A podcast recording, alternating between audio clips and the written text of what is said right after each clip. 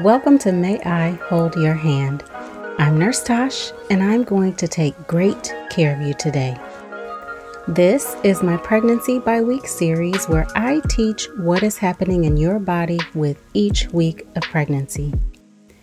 Last week, we discussed week 19. If you missed it, feel free to pause here and go back to take a listen.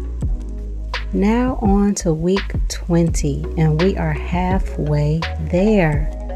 We say that this is the halfway point because a full term pregnancy is considered to be 40 weeks gestation. So, week 20, your baby is the size of a cantaloupe and is now covered in vernix, a protective substance that will help protect their skin and the amniotic fluid. You may start to feel some more distinct movements from your baby as well. Their skin is becoming less translucent, and fine hair called lanugo covers the baby's body. Their taste buds are developing, and now they can distinguish between sweet and bitter tastes.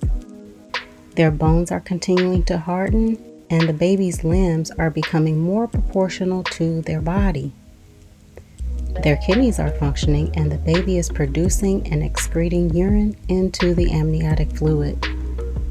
How are you?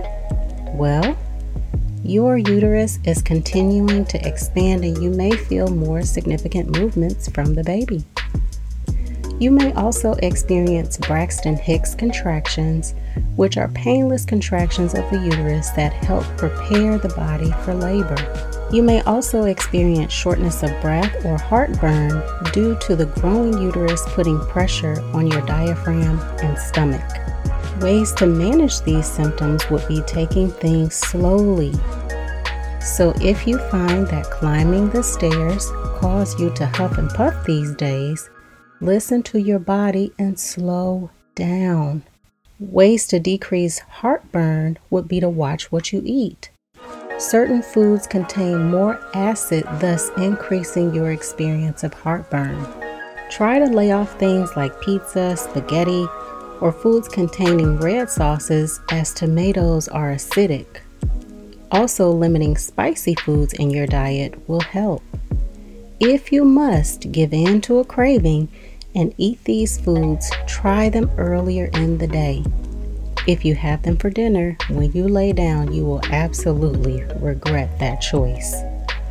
Speaking of appetite, you may notice an increase in yours and experience cravings or aversions to certain foods.